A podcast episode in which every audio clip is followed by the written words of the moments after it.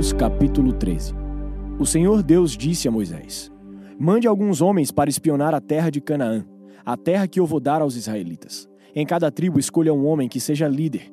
Do deserto de Parã, Moisés enviou os espiões de acordo com as ordens de Deus, o Senhor. Todos eram chefes de tribos do povo de Israel.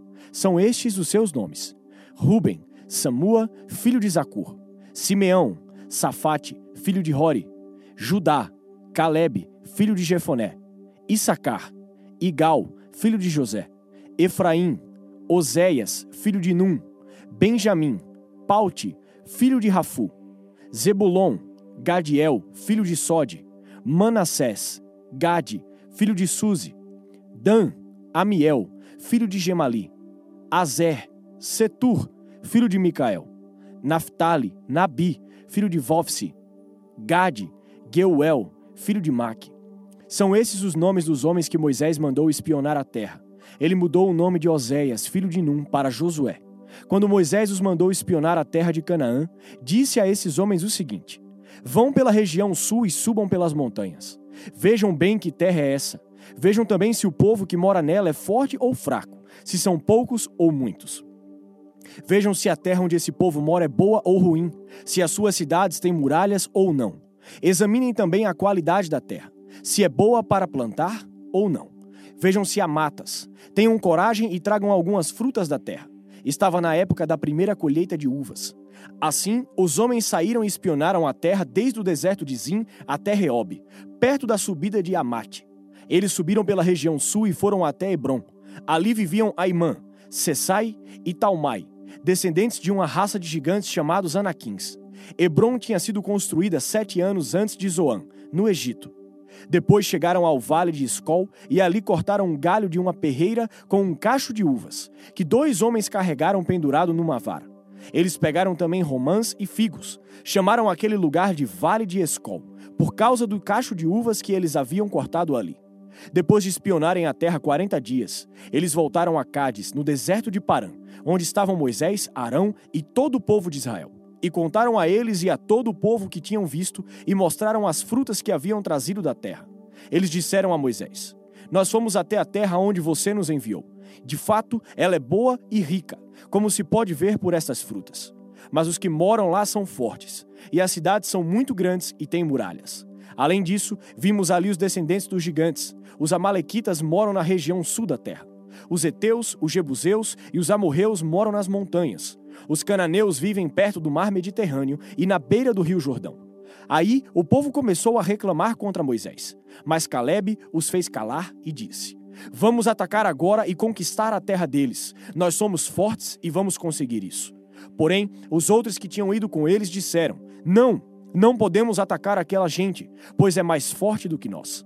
Assim, espalharam notícias falsas entre os israelitas a respeito da terra que haviam espionado. Eles disseram: Aquela terra não produz o suficiente nem para alimentar os seus moradores. E os homens que vimos lá são muito altos. Também vimos ali gigantes, os descendentes de Anak. Perto deles, nós nos sentíamos tão pequenos como gafanhotos. E, para eles, também parecíamos gafanhotos. Números capítulo 14 Então, naquela noite, todo o povo gritou e chorou. Todos os israelitas reclamaram contra Moisés e Arão e disseram: Seria melhor se tivéssemos morrido no Egito ou mesmo neste deserto. Por que será que o Senhor Deus nos trouxe para esta terra? Nós vamos ser mortos na guerra, e as nossas mulheres e os nossos filhos vão ser presos. Seria bem melhor voltarmos para o Egito. E diziam uns aos outros: Vamos escolher outro líder e voltemos para o Egito. Então Moisés e Arão se ajoelharam e encostaram o rosto no chão diante de todo o povo. E Josué, filho de Num, e Caleb, filho de Jefoné, dois dos líderes que haviam espionado a terra, rasgaram as suas roupas em sinal de tristeza e disseram ao povo: A terra que fomos espionar é muito boa mesmo. Se o Senhor Deus nos ajudar, ele fará com que entremos nela e nos dará aquela terra como uma terra boa e rica. Porém, não sejam rebeldes contra o Senhor e não tenham medo do povo daquela terra. Nós os venceremos com facilidade. O Senhor está com a gente e derrotou os deuses que os protegiam. Portanto, não tenham medo. Apesar disso, o povo ameaçou matá-los a pedradas. Mas de repente, todos viram a glória do Senhor aparecer sobre a tenda sagrada. O Senhor Deus disse a Moisés: Até quando este povo vai me rejeitar? Até quando não vão crer em mim, embora eu tenha feito tantos milagres entre eles? vou mandar uma epidemia para acabar com eles. Porém, farei com que os descendentes de vocês sejam um povo maior e mais forte do que eles. Mas Moisés respondeu ao Senhor: Com o teu poder tiraste do Egito esta gente. Quando os egípcios souberem do que vais fazer com este povo, eles contarão isso aos moradores desta terra. Estes já sabem que tu, ó Senhor Deus, estás com a gente e que és visto claramente quando a tua nuvem para sobre nós. E sabem também que vais adiante de nós numa coluna de nuvem de dia e numa coluna de fogo de noite. Se matares o teu povo, as nações que ouviram falar a respeito da tua fama vão dizer que mataste o teu povo no deserto, porque não pudeste levá-lo para a terra que prometeste dar a ele. Agora, Senhor, eu te peço que mostres o teu poder e que faças o que prometeste quando disseste: Eu, o Senhor, tenho paciência e muita compaixão. Eu perdoo a maldade e o pecado, porém não trato o culpado como se fosse inocente. Eu faço com que o castigo dos pecados dos pais caia sobre os seus descendentes, até os bisnetos e trinetos. E agora eu te peço, ó Deus, que perdoes o pecado deste povo, de acordo com a tua grande misericórdia, como já tens feito desde o Egito até aqui. O Senhor Deus disse: Já que você pediu, eu perdoo.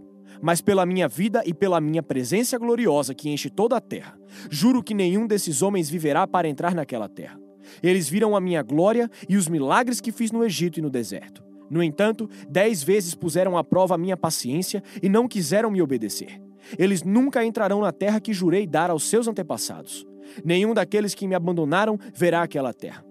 Mas o meu servo Caleb tem um espírito diferente e sempre tem sido fiel a mim. Por isso eu farei com que ele entre na terra que espionou, e os seus descendentes vão possuir aquela terra. Agora os Amalequitas e os cananeus estão morando nos vales. Portanto, amanhã voltem e vão para o deserto, na direção do Golfo de Acaba. O Senhor Deus disse a Moisés e Arão: Eu tenho ouvido as reclamações dos israelitas. Até quando vou aguentar esse povo mau, que vive reclamando contra mim? Diga a essa gente o seguinte: Juro pela minha vida que darei o que vocês me pediram. Sou eu, o Senhor, quem está falando. Vocês serão mortos e os corpos de vocês serão espalhados pelo deserto. Vocês reclamaram contra mim, e por isso nenhum de vocês que tem 20 anos de idade ou mais entrará naquela terra. Eu jurei que os faria morar lá, mas nenhum de vocês entrará naquela terra, a não ser Caleb, filho de Jefoné, e Josué, filho de Num. Vocês disseram que os seus filhos seriam presos, mas eu vou levar esses filhos para a terra que vocês rejeitaram, e ali será o lar deles. Porém vocês morrerão, e os corpos de vocês ficarão neste deserto, onde os seus filhos vão caminhar quarenta anos. Vocês foram infiéis e por isso eles vão sofrer até que todos vocês morram ali. 40 anos vocês vão sofrer por causa dos seus pecados, conforme os 40 dias que vocês espionaram a terra, um ano para cada dia. Vocês vão saber o que é ficar contra mim. É isto que eu vou fazer com todo este povo mau que se revoltou contra mim. Todos vocês morrerão e serão destruídos neste deserto. Eu, o Senhor, falei. Os homens que Moisés havia mandado para espionar a terra trouxeram más informações a respeito dela.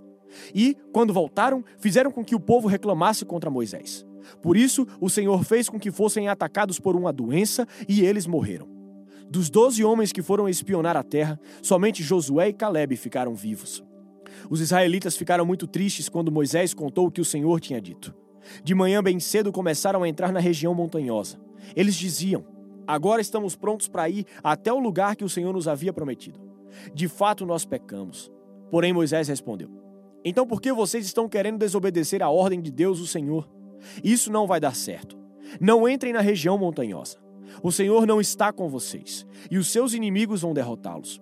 Os Amalequitas e os cananeus estão ali para enfrentá-los e matá-los na batalha. O Senhor não estará com vocês, pois vocês o abandonaram. Mesmo assim, os israelitas teimaram em querer entrar na região montanhosa. Mas nem a arca da aliança de Deus, o Senhor, nem Moisés saíram do acampamento. Então os amalequitas e os cananeus que moravam naquela região montanhosa atacaram e derrotaram os israelitas e os perseguiram até Horma. Eclesiastes capítulo 9. Eu pensei bastante. Eu me esforcei para entender tudo isso e cheguei à conclusão de que Deus controla o que as pessoas sábias e honestas fazem e até o amor e o ódio delas. Ninguém sabe nada do que vai acontecer no futuro. Mas isso não faz diferença, pois a mesma coisa acontece com os honestos e os desonestos, os bons e os maus, os religiosos e os não religiosos, os que adoram a Deus e os que não adoram. A mesma coisa acontece com quem é bom e com quem é pecador, com a pessoa que faz juramentos e com a que não faz. A mesma coisa acontece com todos. E isso é o pior de tudo o que acontece neste mundo. O coração das pessoas está cheio de maldade e de loucura, e de repente elas morrem. Mas enquanto se vive neste mundo, exige alguma esperança, porque é melhor ser um cão vivo do que um leão morto. Sim, os vivos sabem que vão morrer, mas os mortos não sabem nada. Eles não vão receber mais nada e estão completamente esquecidos. Os seus amores, os seus ódios, as suas paixões, tudo isso morreu com eles. Nunca mais tomarão parte naquilo que acontece neste mundo. Portanto, vá em frente. Coma com prazer a sua comida e beba alegremente o seu vinho, pois Deus já aceitou com prazer o que você faz. Procure sempre parecer feliz e satisfeito. Enquanto você viver neste mundo de ilusões, aproveite a vida com a mulher que você ama, pois isso é tudo que você vai receber pelos seus trabalhos nesta vida dura que Deus lhe deu. Tudo o que você tiver de fazer, faça o melhor que puder, pois no mundo dos mortos não se faz nada, e ali não existe pensamento, nem conhecimento, nem sabedoria. E é para lá que você vai. Eu descobri mais outra coisa neste mundo. Nem sempre são os corredores mais velozes que ganham as corridas. Nem sempre são os soldados mais valentes que ganham as batalhas. Notei ainda que as pessoas mais sábias nem sempre têm o que comer e que as mais inteligentes nem sempre ficam ricas. Notei também que as pessoas mais capazes nem sempre alcançam altas posições. Tudo depende da sorte e da ocasião, pois ninguém sabe quando a hora da desgraça vai chegar. Como aves que caem de repente na armadilha ou como peixes apanhados na rede, nós também podemos cair na desgraça quando menos esperamos. Há mais uma coisa que eu vi que é um bom exemplo de como neste mundo não se dá valor à sabedoria. Havia uma pequena cidade onde morava pouca gente. Com seu exército, um rei poderoso atacou a cidade, construiu rampas de ataque em redor dela e se preparou para derrubar as suas muralhas. Morava ali um homem que era pobre, mas muito inteligente. Era tão inteligente que poderia ter salvado a cidade. Acontece que ninguém lembrou dele. Eu sempre achei que a sabedoria é melhor do que a força, mas ninguém acredita que uma pessoa pobre pode ser sábia, e ninguém presta atenção no que ela diz. É melhor ouvir as palavras calmas de uma pessoa sábia do que os gritos de um líder numa reunião de tolos. A sabedoria vale mais do que armas de guerra, mas uma decisão errada pode estragar os melhores planos. Mateus capítulo 20 Jesus disse: O reino do céu é como o dono de uma plantação de uvas, que saiu de manhã bem cedo para contratar trabalhadores para a sua plantação. Ele combinou com eles o salário de costume, isso é, uma moeda de prata por dia, e mandou que fossem trabalhar na sua plantação. Às nove horas saiu outra vez, foi até a praça do mercado e viu ali alguns homens que não estavam fazendo nada. Então disse: Vão vocês também trabalhar na minha plantação de uvas, e eu pagarei o que for justo. E eles foram. Ao meio-dia e às três horas da tarde, o dono da plantação fez a mesma coisa com os outros trabalhadores. Eram quase cinco horas da tarde quando ele voltou à praça. Viu outros homens que ainda estavam ali e perguntou: Por que vocês estão o dia todo aqui sem fazer nada? É porque ninguém nos contratou, responderam eles. Então ele disse: Vão vocês também trabalhar na minha plantação? No fim do dia, ele disse ao administrador: Chame os trabalhadores e faça o pagamento, começando com os que foram contratados por último e terminando pelos primeiros. Os homens que começaram a trabalhar às cinco horas da tarde receberam uma moeda de prata a cada um. Então os primeiros que tinham sido contratados pensaram que iam receber mais, porém eles receberam uma moeda de prata a cada um. Pegaram o dinheiro e começaram a resmungar contra o patrão, dizendo: Estes homens que foram contratados por último trabalharam somente uma hora, mas nós aguentamos o dia todo debaixo deste sol quente. No entanto, o pagamento deles foi igual ao nosso. Aí o dono disse a um deles: Escute, amigo, eu não fui injusto com você. Você não concordou em trabalhar o dia todo por uma moeda de prata? Pegue o seu pagamento e vá embora, pois eu quero dar a este homem que foi contratado por último o mesmo que dei a você. Por acaso não tenho o direito de fazer o que quero com o meu próprio dinheiro? Ou você está com inveja somente porque fui bom para ele? E Jesus terminou dizendo: Assim, aqueles que são os primeiros serão os últimos, e os últimos serão os primeiros.